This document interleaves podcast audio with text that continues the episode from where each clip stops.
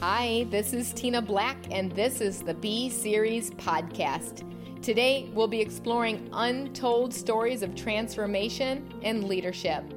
We hope you'll subscribe and check out the B books and send us your stories of transformation after listening. Okay, so I am sitting here with Lisa Carr and finally getting to do this interview and finally really getting to meet you, Lisa, and to really talk with you, even though it's via Zoom because we're in quarantine. I'm going to introduce Lisa. Lisa Carr is a successful stylist, salon owner of over 25 years, a national business and life coach, and a motivational, inspirational speaker. She proudly shares her story of beating the odds of childhood abuse foster care, suicide attempts, drug abuse, teen pregnancy, and homelessness to send a message to others that no adversity is too big to overcome. Wow, Lisa, we're going to unpack that, but I want to finish your bio because it doesn't stop there. Uh, Lisa's passion for helping others to see their true beauty, worth, and unending potential has led her to create her very own women's empowerment program called Hear Me Roar. R O A R. I love it.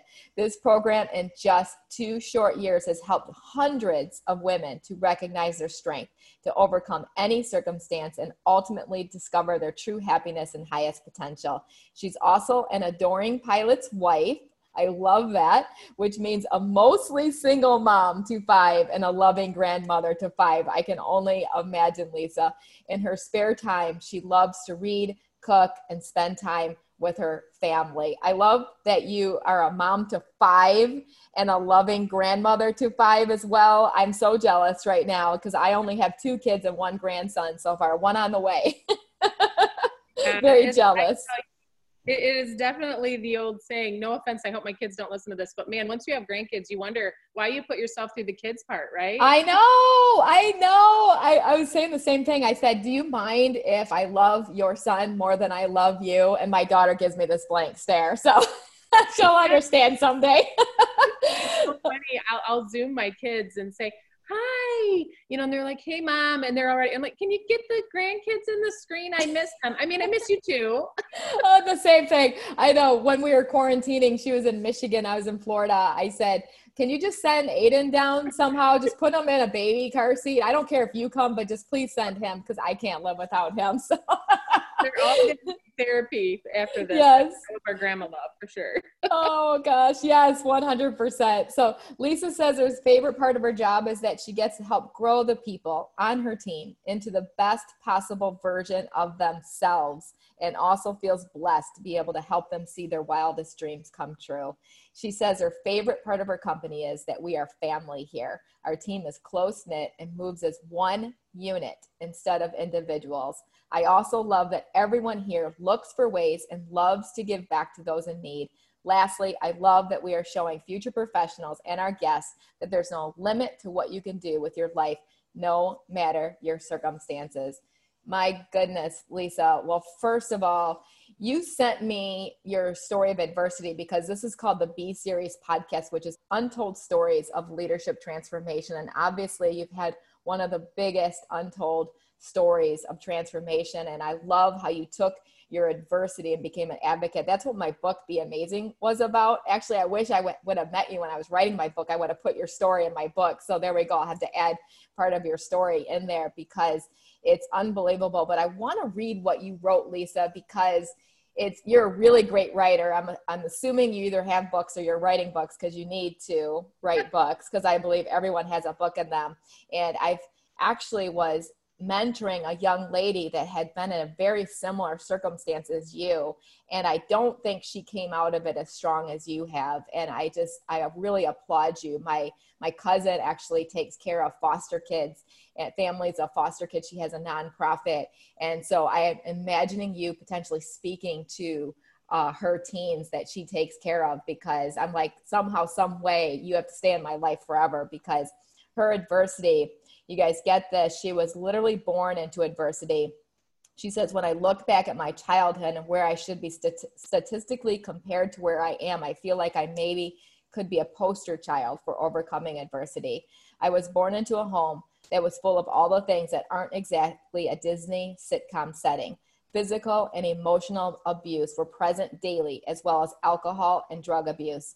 At seven years old, instead of making decisions about what outfit to put on my Barbies, I was deciding where a good hiding place would be to protect my siblings from my dad's next violent tirade against our mom, and later what to feed my little brother and sister for lunch while my mom slept off last night's party after my dad had abandoned us ripped out of my home and put into foster care at eight and being labeled unadoptable at 11, suicidal at 16, pregnant and homeless at 17, and that's just the beginning of my nightmare adolescent story. So many times when I should have been able to be a kid and be able to count on the adults in my life to protect me and give me the love and happiness I craved, I was let down.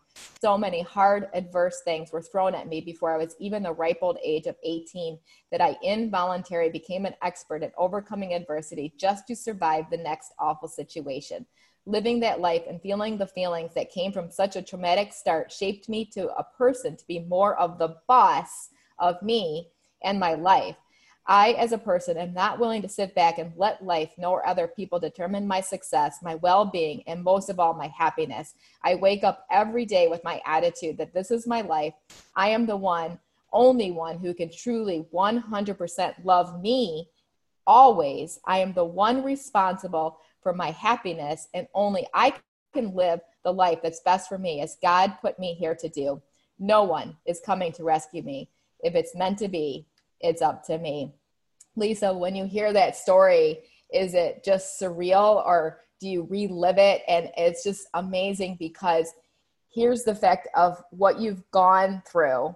You've been able to almost like get through, so to speak, but able to use that adversity to become an advocate for people. And I believe that everything that we go through is not wasted, but most people don't see that, Lisa. Most people are so stuck in their circumstances. What's that untold story? Because all of a sudden you're telling your story and then boom, it's like gone, you know, like you're you're this happy go lucky person and just hearing you speak what's that untold story? What was that journey for you to really discover that?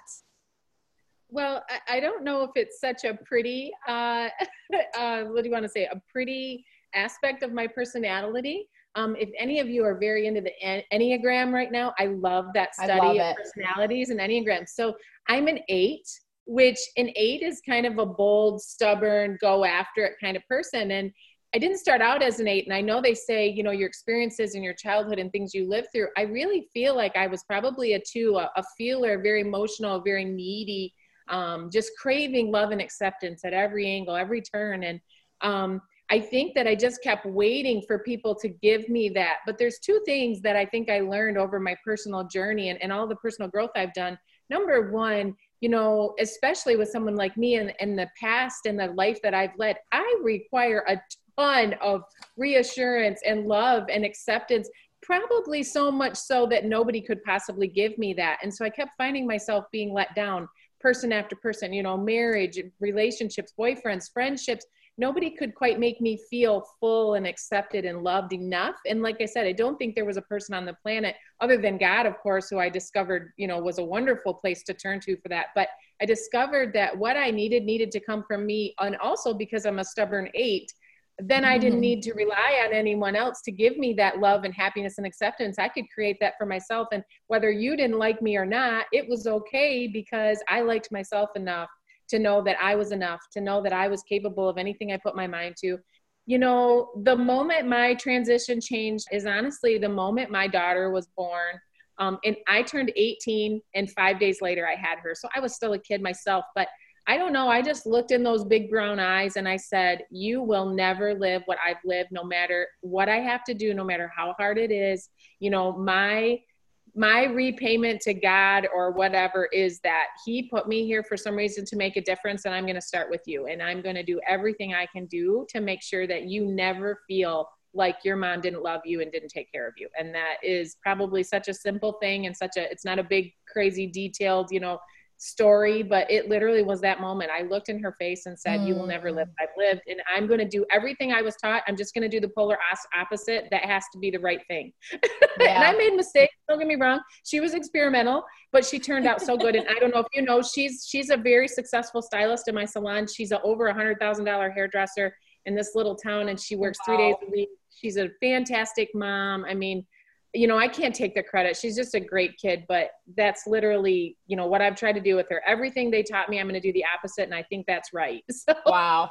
It sounds to me like you and I need to do mother daughter conferences. So, because I work with my daughter too. We just finished our book, Beyond Common. So it'll be coming out very soon. We're just working on the final details of that. I love that. This is so huge. I love it. So you just you made that decision. You said, I feel like it was like the Holy Spirit just breathing on you, just like the Holy Spirit did on me, and just kind of shifted my mindset to say, hey, no, this is going to be the life. But what I'm loving that you're saying because you know talking about it, you can't grow people, you can't be a leader. So until you deal with these things first, Lisa, because we're human beings, we're not human doings. And so we have to deal with these things. And so I have a, a company, it's a coaching company for salons called Next Level Salon Ownership. And whole, we spent a whole month, which really should spend a whole year on this, on just fixing your leadership. And that's what you did. And the first thing is transformation begins in me. And you realize then and there, and with the help of Kelly, with a coach, because I believe we all need coaches because we can't see those blind spots. So, and I know you coach salon owners as well too. Let's talk through that process because I know there's uh, business leaders listening. I have a lot of entrepreneurs all over the world that listen to this, uh, but obviously salon owners, a lot of them listening to this uh, they don't want to work on themselves. They just want to blame their team. They just want to blame their staff. And I know you've been there. I've been there. Uh, I collapsed uh, because of that. I had salon walkout. Uh, it was bad. Uh, but it was then I realized, oh my gosh, Tina, you just got to fix you and all else will come together. Talk a little bit about that and maybe some stories of how you've been coaching people and also what's happened with your salon. Yeah, so you just described me. I don't know if you were a mouse in the corner of my original salon, but I, again, being an eight, you know, I, this is so funny. And the girls make fun of me, especially Megan, my daughter.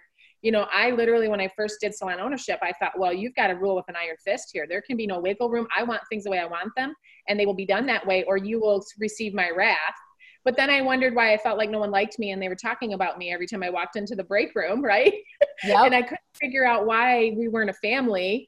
And I actually had an epiphany, you know, going through the journey with Kelly and the coaching. And, and I, he asked me one time who my favorite boss was. And mm. so I, I said, Oh, it was so and so. I loved that boss. Okay, well, why did you love them? Oh, they just, they saw something in me and they were always telling me how wonderful I was and that I had so much potential. And they, they just really cared about me and mentored me and blah blah blah. And he said okay well are you that boss? And i was like no no. So why don't they like me right? And nobody was listening to me. And and when i had the epiphany on my journey of figuring out that i need to find out as their leader what they want in life and then help them get it and then they'll help me get it. But even deeper than that i'm finding out just like our, our conversation started here is that when they're good personally all around personally good, feeling good, their professional success is unavoidable. They will explode professionally if I can help them get right personally. And so in my journey, I feel like that was my pivotal moment that I started concentrating more on them as people and their dreams and their goals and and maybe they have anxiety that they deal with. Maybe they have some childhood trauma. Maybe they're in a bad relationship. I started concentrating more on helping them with those personal things, helping them feel better health wise, you know, eating better, sleeping schedule, those the numbers then just started to explode. I mean, don't get me wrong, we do spend some time on numbers, every business owner needs to, but um, when I started really, really focusing on helping them be the best they could be, they literally just gave me all of those things that I had been beating my head against a brick wall to have them do. And I, am sure you've experienced this as well, Tina. It's just, mm-hmm. it's insane. And what's insane. really funny to me what I really find funny is I thought this would be harder than it is, but I enjoy this kind of leadership so much more than the clipboard and the iron fist, yeah, right? Yeah. Oh yeah. I was uh, the woman on Devil Wears Prada, you know, before my shift and change. You know, they could hear my my clicking heels coming through the school and they're they all scattered and went to work, you know. yes, that, that it's such a different. Yeah yeah, we call it old Tina, new Tina. And, and I love this because, yeah, we, we share so much of the same stories and we didn't even know it. This is crazy. I love it. I love when you find someone that's had, you know, that realization too. And it's so huge because I love the fact that you said when you started focusing on them as people. And I think that's the biggest challenge here that with fixing your leadership is you just really got to care about people. I think most people go and become, you know, they go into suites, they go into, uh, opening their own salon and you know me included because i was unemployable. And so if you're unemployable do you think anyone's going to want to work with you? I pretty much think not. So now you have to have this huge shift in mindset. And i love what you said earlier lisa when you went into the foster home and you became the youngest so you had to become a great follower it's something I have learned over the years, you've got to be a good follower before you can be a good leader because you have to be able to sense and feel what it's like to be a follower so that you can be there for your followers and find the right followers, right? And I always tell uh, salon owners, you've got to sh- find your Sean. Sean Chido is my CEO of all of my businesses. But I mean, he was kind of like handpicked out of nowhere. And you might be surprised who that person is, but really looking for that most loyal person, that person that believes in your vision, believes in your dream, because one is too small a number to achieve greatness. Talk about a little bit about that. And I want to dive a little bit into the personal management because I think a lot of uh, owners are afraid to go there and you know human resource whatever you know like let's let that go you know let's just care about people. But talk a little bit more about that lisa uh, with your team. You know I, I love that you brought this up tina because i think that that is also a huge pivotal moment in my salon ownership career. And i bet maybe you were there. Uh, when I first started, I thought to myself, okay, I've got to hire the best of the best technically sound hairdressers on the planet in order to be a successful salon. I mean, doesn't that make sense? We cut and color hair, so we need to have the best cut and colorist people out there. And you can imagine what kind of poop storm that created because I didn't bother to see what their personalities were or where their heart. And so I literally had a salon team that was off the hook, technically sound. I mean, that's how I interviewed you. You came in and you did a technical interview with me. You showed me your cutting skills and your coloring skills. And uh-huh. I forgot to ask you if you were nice. And so I hired all of these people and I had a staff yep. of about 20 uh 20 people and i won't say that any of us myself included didn't have um, a full set of emotional luggage that we were carrying around and it just was a mess. And i just um, you know had an epiphany one day and realized that like you know honestly you know i remember my dad always telling me that if you can't teach it to a third grader you don't really know it. And and so i know i can teach i can teach a third grader to cut hair well. I'm very confident of that but i can't teach you to be a good human and so that's what I started looking for. I didn't even do any more technical interviews at that point. I just literally spent mm-hmm. time with you.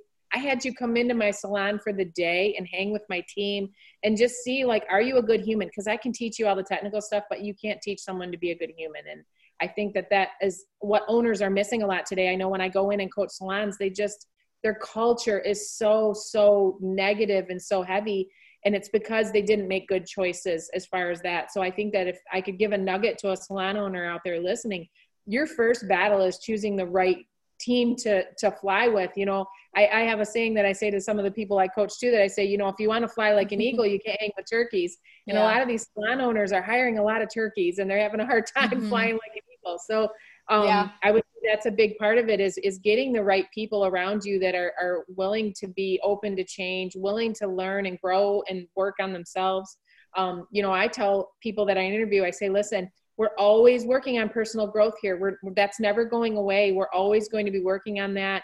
Um, I personally check in with all my team members on Mondays and we do a little personal check in. It's not about your numbers or anything. It's how are you doing physically, mm-hmm. romantically, financially, that stuff. And um, you know, I say to people, I'm okay if you don't want to grow. It's just that you can't stay here in our garden because if you're not growing, you're dying and then you become a weed. And you know what weeds do to the garden, they take it over. Yeah. So, you know, I've never had to fire anyone since I turned that that corner, but I have had to love someone out the door and, and just say, Hey, I appreciate that you don't want to grow, but you can't do that here. And I tell you that that's been such a strength that has become of my leadership that I'm not afraid to let someone go if we can't help them grow. Yeah.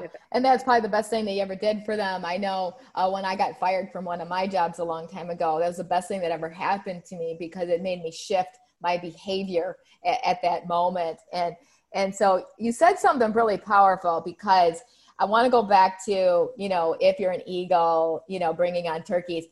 I want to flip that around because who you are is who you'll attract. So if you think that you're attracting turkeys or chickens or whatever you want to call them, uh, probably you're a chicken or a turkey. Because people aren't going to work. They're, an eagle's not going to work for a chicken. And so you've got to you have to raise that leadership lid. And so we can call it an eagle you know analogy. You have to be an eagle to attract eagles. And and so i think just really working on you that's why i said you know fix your leadership first. Always have a coach that help you through those blind spots you know have a counselor. Because i think the counselor is going to deal with the past trauma that's undealt with. A coach is going to grow you forward. So I think even having both in your pocket because you may have that unrealization of of not taking care of some past trauma that's there and something that I see a lot and I see it a lot when I'm coaching different salon owners Lisa is like almost this nonverbal um uh you could see this anger kind of sadness and I'm like, I bet there's some out, undealt with trauma here. And so, and then I, I kind of go there a little bit with them. So I'm a life coach. I'm not a counselor, but you know, being around Amy has helped me a lot to be able to kind of dig a little deeper and with my team too. You can ask my team, they'll say, Tina goes pretty deep with us. And, but they're very grateful for that. And that's why I said, because as a leader, you have to think of yourself as a coach. Like invest in yourself to learn these things and you'll be so glad you did because now all of a sudden you get to see your team either they're with you or they're not with you you see them soar. And so that's i love the the conference that you have on roar because you get to see people soar because that's what makes me the happiest. And i would have to say that any human being that that's what would make you the happiest to see people grow because of your mentoring and your little prodding that you have. We do something uh, called PPF every month, and it's uh, professional, personal, financial. And so, what's your PPF? And so, we go through that every single month, and we don't even talk about their numbers. We just talk about like their financial goals that they have. Uh, that's that. Let's shut up and listen, right? And so the salon leaders do that, and we've really gotten to know our team in such a better way because people really don't care how much you know until they know how much you care. Period. And they're not going to work for a jerk. And we live in 2020 now and people are not going to work for jerks you know like they used to. People used to be loyal to the jerks but they're no longer so don't be a jerk. So you know, talk about that because i love one of the months we spend is on fixing your communication and and it's the one thing we fail at the most and work at the least and i think this is still an area that i'm growing in lisa. Talk about how what's your communication plan in your business and help another salon owner another business owner to come up with a good communication plan? Yeah, I, I love that question, Tina, because I think that's also something that I hugely grew in in my time of discovering myself to be a better leader. And, and it's, you know, a lot of salon owners, they don't communicate because so and so might get upset or that rock star hairdresser might leave if I talk to them about that or or if I change this rule, I'll have a walkout or and they're living in fear. And i think that that i can i know i shouldn't say i can't imagine. I know that that is so heavy on a salon owner and is so exhausting. And they're literally being held hostage by their team because the communication right. is just not there.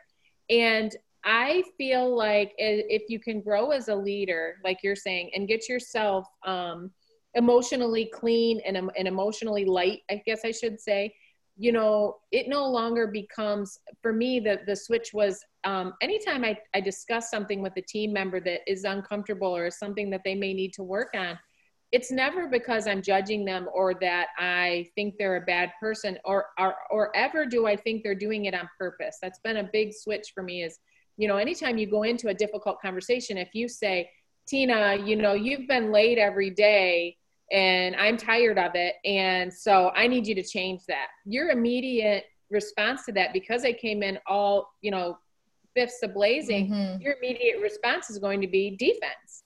where if I can come in and say, Hey, Tina, you know, when you hired in here, you were early every day, you looked beautiful, you were a five star stylist here. And I'm just seeing that slip a little bit with you. I'm seeing you, you know, come in later and later every day. You seem disheveled. And I just want to know, how can I help you? Because I feel like you're struggling.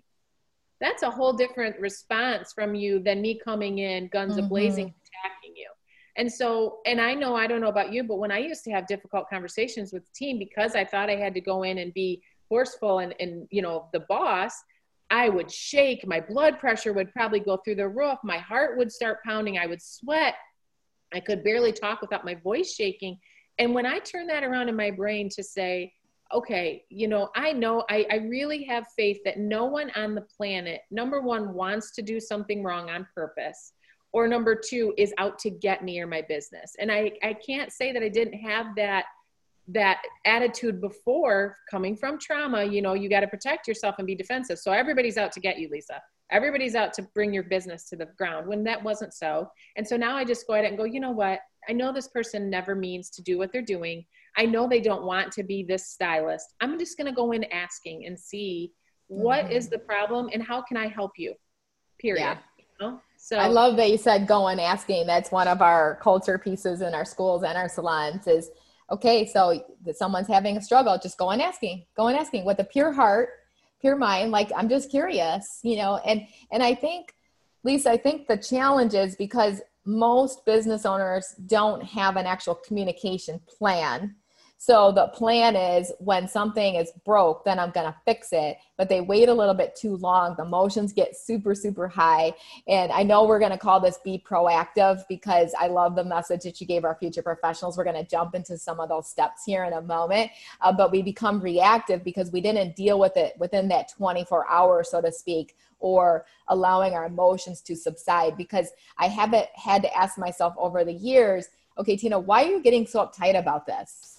Like why can't you be calm? Like why are you so upset? What what's going on inside of you that you're so reactive? Is there some undealt with unforgiveness in your heart? Is there some undealt with situation? Is there some undealt with conversation that maybe i should have had with my husband or my kids or somebody? And and so i think people take too long and the leaders that i coach in my businesses that's the challenge because you said and they've become like these people pleasers, so to speak, right? And self proclaimed, I'm a people pleaser. And then they can't have that conversation. So, talk to them right now about how they got to get themselves right first so that they can go into the conversation in a more gentle manner and not emotional manner. Absolutely. Um, I think a process that I took on a while ago, and we use it in all facets of the salon. You know, I have directors. I'm only in my salon one day a week now, which as a salon owner, I'm so blessed to be able to pursue other things and, and kind of enjoy life a little bit more. I worked hard to get here, but I love that I can still get a salary from my salon and not be behind the chair at all anymore. And I'm only in there one day a week and literally just i'll be honest i've created such an amazing business that doesn't need me and tina i think i've heard you say this before mm-hmm. i kind of feel sometimes i'm in the way when i go in there and, and for a moment i'm kind of a little butthurt over it uh-huh. they're like hey can you move we got to do this and hey no we don't do it like that and and uh-huh. i'm like uh-huh. I don't even belong. But then I take a deep breath and go, how cool is this? I created mm. a place that's a half a million dollar salon that runs almost better when I get out of the way, which is super mm-hmm. cool. But um, anyway, communication wise, again, you know, those conversations were probably the biggest part of my stress in running the business was having these conversations that felt so hard. And I bet you're, you're, you've been there, you know, it's, um, so-and-so is late and you get all worked up and you mm-hmm. ignore it and shove it to the side because, well, it wasn't worth it and then they're late again and then they're late again and then like you said you have an argument with your husband the night before and then they they, they go in and they're one minute late and you yeah. lose your shiz over the last six yes. weeks that they've made 20 times and unfortunately that's not fair to either one of you it's not fair to the, the stylist and it's not fair to you as the owner to have that kind of conversation that's built up that much propane and gasoline to this conversation. And so, one of my rules of communication, and I have this with my directors too, is that we have to communicate about every single, and this is praise and problems within 24 hours of the occurrence. Nice. So if you see someone doing something right and you want to praise them, make sure you do that within 24 hours in front of the entire team. And then also too if we need some correction we're going to do that within 24 hours but we're going to do that one privately. We never ever have those conversations in front of someone. And i think you know like you talked about when we aren't proactive and take care of these things ahead of time we can get reactive which usually means we do it in front of other people and then that causes embarrassment and things are said that shouldn't be. And and so yes. we make sure that those conversations happen privately.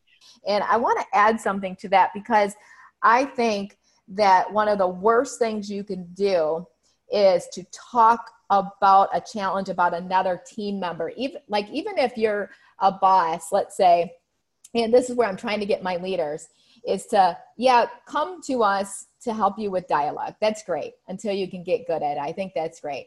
But at the same time like just love your people and just go and asking. If you see it you own it. Just go to them. You know you don't have to you know have a long drawn out two hour hour conversation with us on our salon leader calls about you know so and so is driving you crazy. Because the more you talk about it the more you breathe life to it. And i've been really uh, i have a mantra called pray don't say.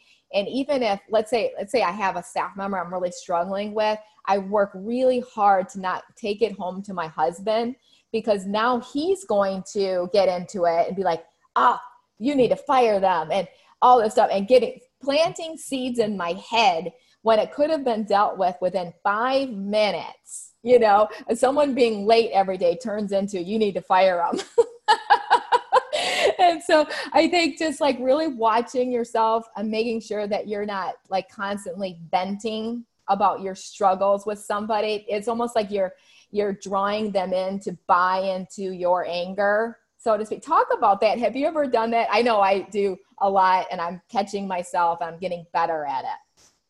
Yes, absolutely. I love that you're saying that, Tina, because you know, in the depth of the the hell of my salon, um, at the point where things really were starting to self implode, I couldn't figure out why my marriage was falling apart at the same time. And I'm thinking, mm. man, I've just been really dealt a bad hand here because this couldn't possibly be my fault and uh, you know then when my husband and i really started to work on our marriage as well and, and when we were working with kelly and getting you know that was a big personal thing that needed to be worked on and and you know he said he said honey you know i'm having a hard time because you come home and you unleash this whole giant bag of awfulness but then the next day your team does something nice and you come home and tell me that you want me to think this place is the best place that's ever yeah. been invented planet. And he's like, I don't switch like that. And so, and then. I would get mm-hmm. mad at him that he wasn't singing and dancing over what went well today because I had unbagged all of my garbage on him. And so, uh, it, it's so true. And I honestly, I believe what you're saying too, Tina. The more you talk about the negativity of someone, the more you convince yourself that it's even more yes. awful than what you thought it was when it 1st mm-hmm. occurred. Yeah. Instead of just going and getting it out there and having that open communication, you know, I um, my team laughs at me, and like you said, I get deep. You know, I'll literally go to someone and be like, "Hey, can I be honest with you?" I always start the conversation with that. "Hey, Kaya, can I be honest with you? I could be seeing things all wrong." You know, I always make sure that I say, "I could be off here, but here's what I'm seeing. Here's what I'm witnessing." Are you seeing it like this too, Kaya? And how can I help you? You know, um, and I think too, Tina, when we are talking about the conversation plan, I think an important part of our plan that I implement in my salon is that to make sure that your form of communication is their way and not your way. You know, yes. I came from the old school where if you had a serious conversation with someone, you needed to go in their office, sit down behind in front of their big wooden desk and be scolded like you're in the principal's office. And it's just not like that today. A lot of Mm-mm. kids relate better to a text conversation. They may relate better to a messenger. Maybe they want to Zoom. Maybe they want to Snapchat or Marco Polo. And that's taken a lot of growth for me communication wise because to me, no good, responsible conversation to happen unless you marched them back into your office and shut the door. I wasn't realizing that kids of today or this generation, like that freaks them right out and shuts them down. Yeah. And so I had to be flexible with my form of communication and make sure that I'm communicating in the way that they like. Or for instance, maybe you're like this. My husband is not an off the cuff communicator where me if something's going on we got to talk about this right here right now in the middle of walmart. We need to talk about the future of our marriage and your retirement plan. It's on my mind.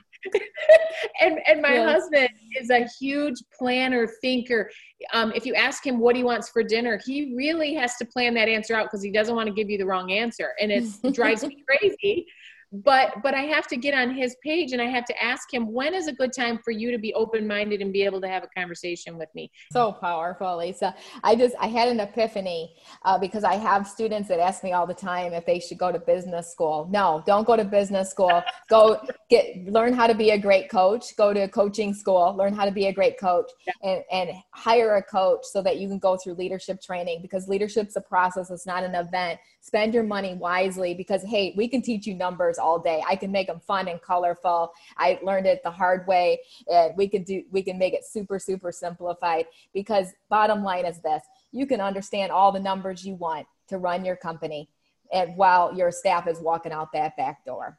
Yes. Because your team is your business. And you said something really big lisa too because i have uh, probably 80% of our students raise their hand that they want to be business owners or suite owners. And then I ask them this question I say, um, if do you really want to be a solopreneur or do you want to be a business owner? So a solopreneur only makes money while they're working in their business. Okay. Only makes money. So if you were to walk away, and this every salon owner I coach says this, if I were to walk away, the business would fail. Okay. You don't have a business then you bought yourself a job. That's all you did. You bought yourself a job. And so let me teach you how to become a business owner. I love the fact that you're like me, you walk into your business. I'm like, well, I can clean. That's pretty much all I know how to do. And especially now with after this coronavirus, I mean, they're going to love me, you know, because I know how to clean. And I'm like, hey, I'll teach you how to sanitize all day coming from dentistry, you know, but I love that because talk to that business owner right now that's stuck and saying, you know what? I, I, that's me. This business can only survive because of me. Like I am my business. I bought myself a job. Talk to them right now.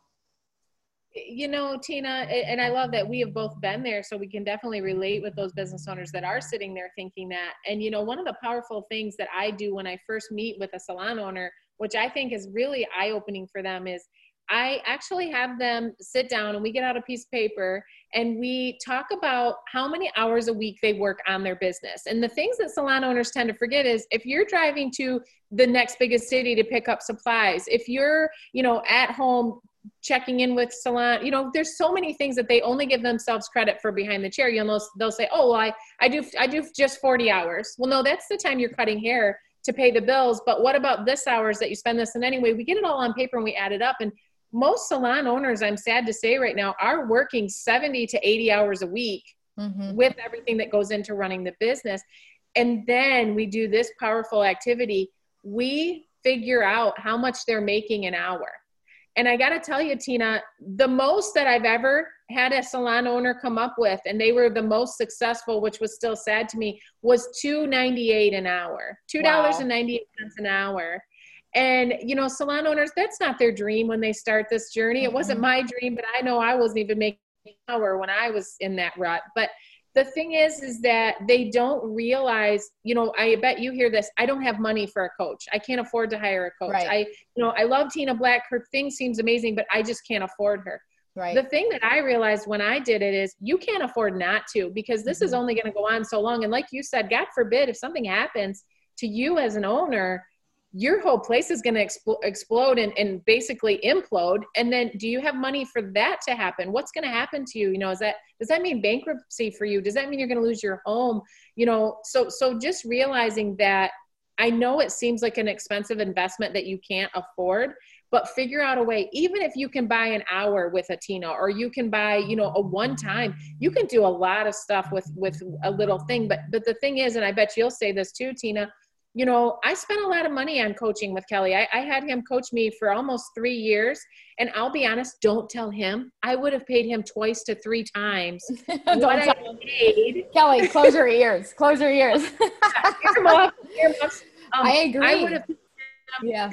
twice to three times what I paid because the value in payback, not just money. I mean, my business quadrupled, quadrupled in income and is still growing but just the personal the everything that i got my family is better my marriage is better my business i mean mm-hmm. i couldn't be in a better place in my life. And honestly when you ask me where did that start? Where is that you know where is that starting line to this incredible finish to this olympic run? And i have to say it was the day i hired a coach and got real about fixing the situation. And you know my dad always said you you get what you put into something. And if you're putting nothing in and you're not changing anything nothing's going to change right? If nothing's changing nothing's changing. And so i think that would be my message to that person that's sitting there in this place going oh my gosh that's me is that you've got to figure out a way to invest somehow into yeah. getting fixed because oh, yeah. you can't do it alone. You said blind spots. You're not even you think you have mm-hmm. problems you're not even seeing the problems for what they really are you know? Yeah 100%. I love it. Yeah, don't go to business school. Forget about that. Just hire a coach and a counselor. So I have a couple coaches and a, and a counselor in my back pocket for sure. And,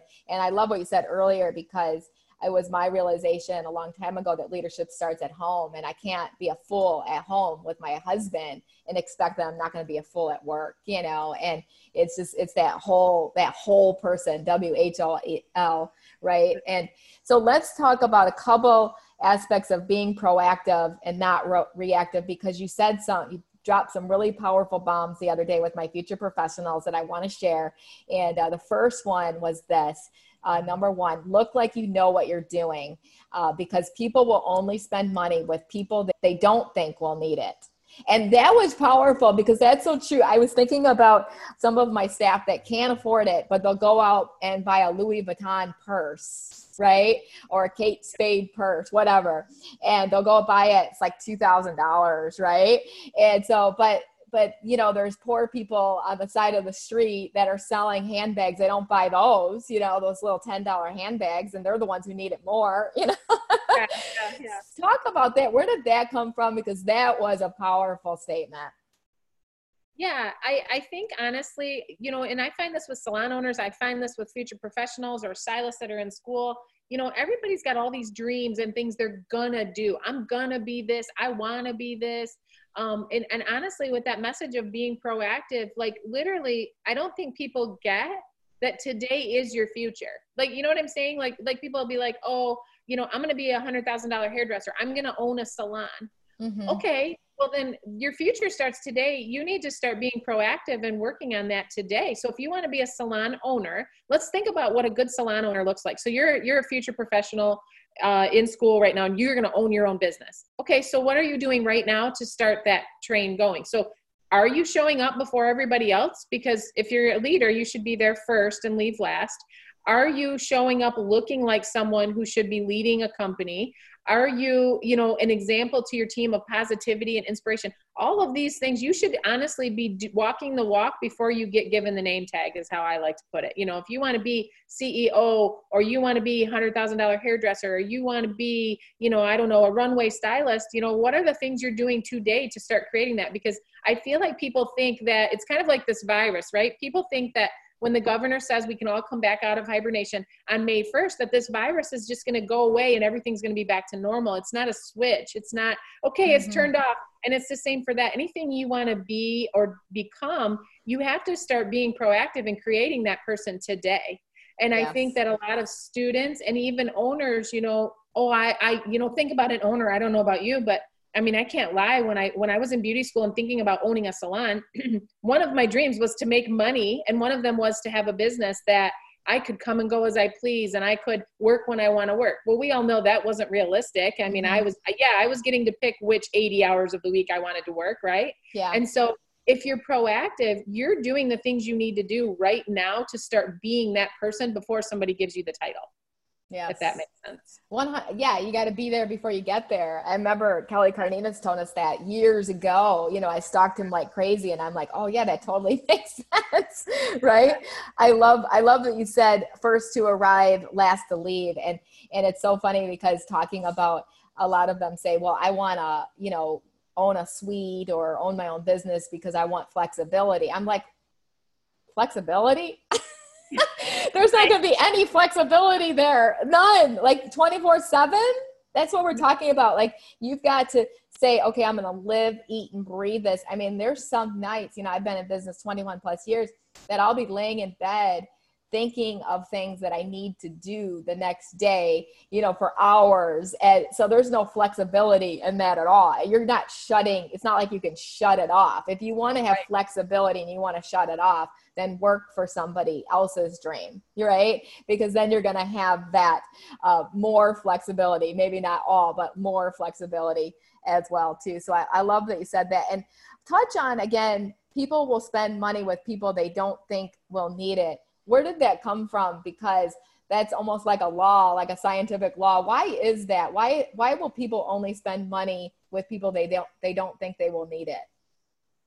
Well, honestly, I feel like we're, you know, social media has been a huge part of it. I feel like, but you know, think about it. We all want to be someone else that we look up to. I feel like, you know, there's always yeah. someone in our life, whether it be social media or someone you know in person, you're looking up and trying to be someone better than you think you are. And so if you I feel honestly with the hairdressing world, you know, when a guest comes in to sit in your chair and they ask you how you are, I hate to say this, but they don't really care. It's a rhetorical question. And so if they're spending that hour with you and you're telling them all about how your life is so awful right now and your boyfriend left you and you can't pay your car payment and you're broke and you know you think that that's getting them to spend more money with you or leave you a bigger tip, but it actually makes them have a little bit of pity on you and it makes them yeah. not want to invest in your future. It brings them down and they, they when they go to pay they're kind of depressed. They've got their own problems that they were hoping to unload on you which let's be honest we know we're stylists slash therapists slash psychologists slash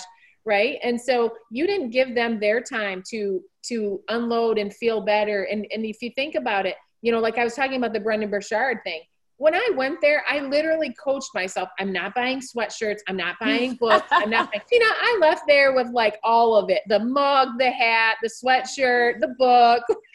and it's I because it. he had me on fire and I was so excited. And I feel mm. like we've lost that in hairdressing. We think that they've come in and they're our friends. And don't get me wrong, you know, Janice that comes and sits in your chair, she probably loves you. But unless Janice is going to come to your house with her checkbook and write a check for your mortgage, she's not here to hear about your problems. She needs you to mm-hmm. lift her up and for you to be it needs to be valuable for her to get to spend that hour with you every six weeks and for her to leave you feeling better than when she came in. And I think that that's the, the whole thing that we're missing as hairdressers. We're becoming too frenzy wensy yeah. and we're becoming too dependent on them to make us feel better. So, you know, I feel like, you know, I said to your team when I was talking to this kids, I said, you know, if you went to the dentist and there was teeth all over the floor, you'd be completely disgusted and couldn't get out of there faster. Would fast enough. Would you be thinking about teeth whitening or any of the extras? No, you'd be going, get me the heck out of here. But yet us as mm-hmm. stylists, we can be dirty. We have hair everywhere. We have dirty brushes. We have we look disheveled and we wonder why our guests aren't wanting to do those add-ons and wanting to come back and see us. And it's because that stuff isn't normal to them. There shouldn't be hair everywhere. You shouldn't look disheveled. You know, they're not going to take hair and makeup advice from someone who didn't do their hair and makeup, right? So yes. just being someone that they want to invest in, someone they look up to is going to make them spend twice as much money as it as as opposed to you looking like someone who needs them to feel sorry for you. I love that you said that. You said a couple really powerful things, but look like and sound like you know what you're doing because that's where we have to be really great connectors and be professional in our conversations. Listen, your client is not your therapist don't unload your problems on your client, right? They're paying you. Remember that. You're not paying them. And so I, I, think, you know, again, what we don't act on, we act out, and we're going to act in act out in our companies. And I'm going to tell you another thing that salon owners I feel like may shy away from because I was this person. I didn't want to open up any can of worms on any problems that they were feeling or fears because then that might mean they would talk about it, realize it, and walk out, right? The fear is always a walk out. And I've switched my communication style to we talk about our fears, we talk about the what ifs, we talk about what's the worst that could happen. So we had our team of 12, we all got on Zoom, and I was here with my marker, and I said, Everybody, I want you to open up to me, and I want you to tell me all your biggest fears about reopening. Like, what are the mm-hmm. worst things that you're scared are gonna happen? And we had some tears and we had some emotions, but you know what? They got it out, and then we never bring a problem without some solutions. That's the one rule I have. Nobody's allowed to come to my office or come to me with a problem unless they have a proposed solution. Doesn't mean I'm going to go with that, but it just keeps people from droning on the negatives and the problems and the fears. So we came up with the fears, and you can see we got a big list of them. You know, we've got everybody wanting in at once. You can imagine, you know, what that's feeling like to my team. How are we going to get everybody in? Um, you know, worried about their safety. Are they going to get sick? All these different things that, like I said, were very heavy things. And then we just started, I call it a brain dump. So we brain dumped all of our fears. And then we turned around and we brain dumped all of the ideas for solutions that we could come up with that's going to make this opening the best for the guests and the best for the team. And they had a lot of great ideas, Tina. I think that's the other thing, too. I don't know if you were ever there, but there was a time when I thought, well, I'm the leader. I have to come up with every solution, every system, every plan, and they'll follow right. it. Right. And what I learned was when they help come up with the solutions and the systems, they're so much more bought in and they're so much more willing to try these things and to go at them full force. So these are their ideas, not mine. I didn't have to sit here and, and rack my head against a brick wall of how I was going to fix this craziness called quarantine. They came up with all of this. And now my job as an owner is just to um, you know, hone these all in, get a detailed action plan under each one. So, like, one of the ideas was maybe some buffer time in between guests for extra sanitation and cleanup. Okay, well, what's that going to look like? I'm going to go ahead and get that system on paper. I'm going to bring it to my directive team in a separate meeting. We're going to ha- hammer it all out. We're going to kill board it, I call it. I always take everything to my directive team. They kill board it, which means they say all the awful things to me that everyone else is scared to say to me. Lisa, that's a terrible idea. Lisa, that's never going to work we get it all you know polished and beautiful and then we're going to bring that actual system to the team and then the biggest thing that i say to my team though with change because change is hard people in general don't love change and i feel like hairdressers are the worst about this they hate change yeah. um, which cracks me up because they're the they're the givers of change to so many people but they don't like it for mm. themselves mm-hmm. so what i tell my team always is listen we're going to try this but if it sucks we're going to change it that's just purely what we say. So, you know, we're going to implement all this stuff, create some systems around it, some scripting for some different things, and then um, bring it out to the team and try it. And if it's bad, then we're going to come back together and start all over again. But I feel like, you know, these owners, I'm worried that we're just kind of sitting here. It is hard. We don't have a date to open. Um, but I loved what Terry and Steve Cohen said. Terry said that they were doing week one scheduling week two. That's a fantastic idea. Um, I'm going to steal that a little bit but I um, we're definitely getting some plans and systems and things on paper instead of just waiting until Monday night before that first morning open. That's going to be catastrophic if we do that. I think proactive. We need to make sure yes. we're looking at the worst case and then making a best plan for how to deal with it. Every business owner needs to do this. I'm going to actually present this to our salon team. We've done some different groups, but I love the idea of pulling everybody together and talking about the fears and what's the plan of action against that fear, right? Because mm-hmm. you can yeah. either face everything and run, or you can um, face everything and rise.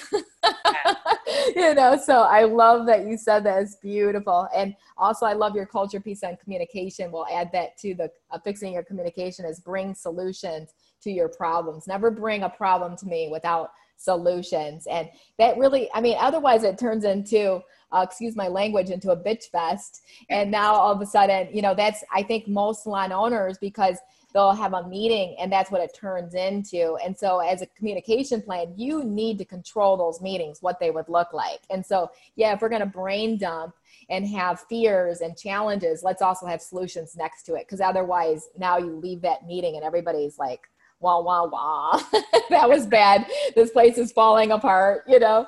So i love that. So number um so i put that as number three be clean. But number four i want to um end it with this because i think this is really really really powerful is the fact that you said uh, just because you're a good hairdresser doesn't mean you'll be a good business owner. You need to learn how to fall in love with numbers fall in love with retail because that's everything. And I always think of it, Kelly taught me this, that it's almost like the grade that your client gives you if they really trust you and respect you, if they purchase product and they pre book with you. And otherwise, it's like, okay, look in the mirror and say, okay, what did I not do to connect with that guest, to listen yeah. to them, to listen to their consultation because they didn't pre book and they didn't buy retail. So it's almost that grade. So talk a little bit about those things. And what I learned honestly, Tina, was that anybody can open a business, but the whole thing is is make sure you ask yourself, do you want a successful business or just a business? And to have a successful business, it's a lot of work. And I tell you, the biggest thing is you've got to be able to be your own boss. And so these people that that do the suite thing and do the the booth rent, I think that's a fantastic opportunity but it's not for everyone and it's actually not for most people because you know being a, a, business owner even your little booth that's a business. That's your own little business entity right there. If you're not disciplined enough to um, make sure that you give that guest a great experience and they trust you you know i tell people as far as retail you know you think about this. So a guest comes on average every six weeks okay? So that's like 42 days. And if they only look good on day one of 42 days because you didn't give them the proper education to send them home with the tools they need to be your billboard then we've got a real problem here, right? Because you've lost out on 41 days of advertisement of you and your work. And so that beautiful color or that cut, you and I both know that can look really awful if it's not done with the right tools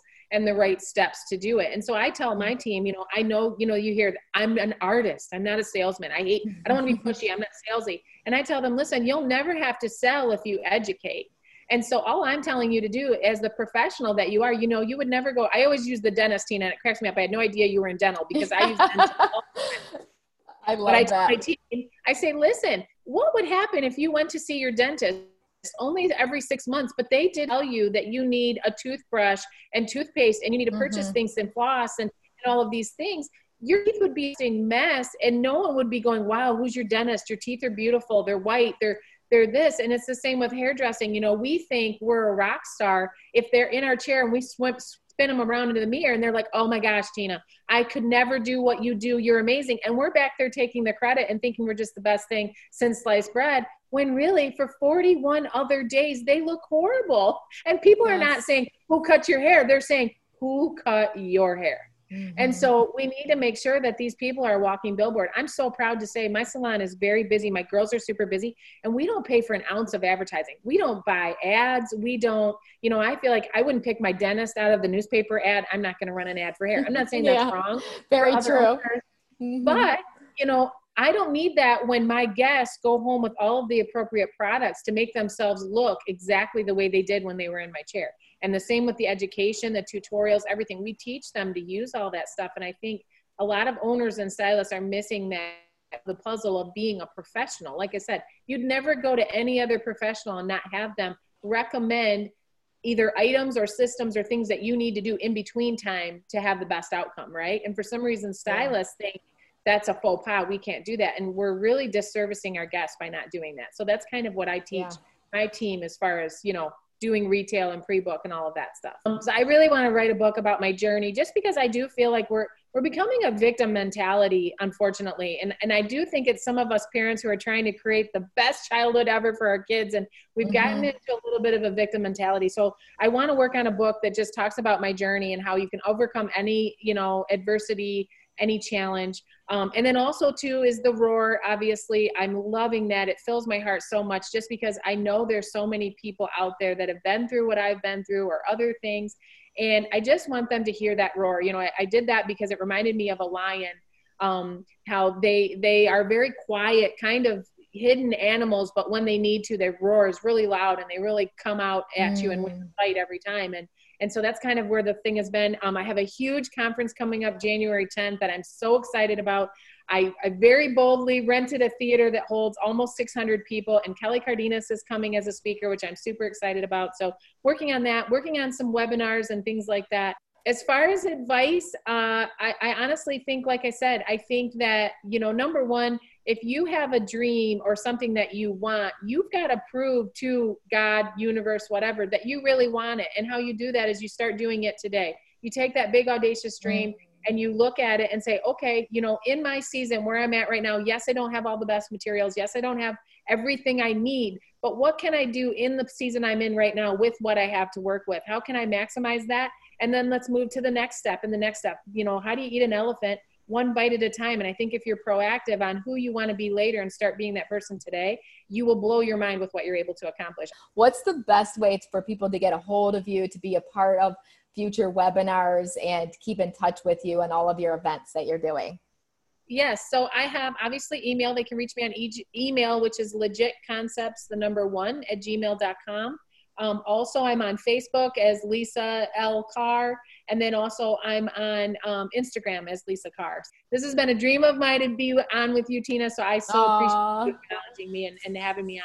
See, I didn't even know it was a dream. And here I heard you speak, and I'm like, I have to have her. I have to have her, right? So always be ready. Always be ready. That's another good message of being proactive. I love that so much. I love you, Lisa. Thanks for listening. And don't forget to send us your stories of transformation through www.tinablack.net. If you enjoyed this podcast, be sure to give it a rating and subscribe. See you next time.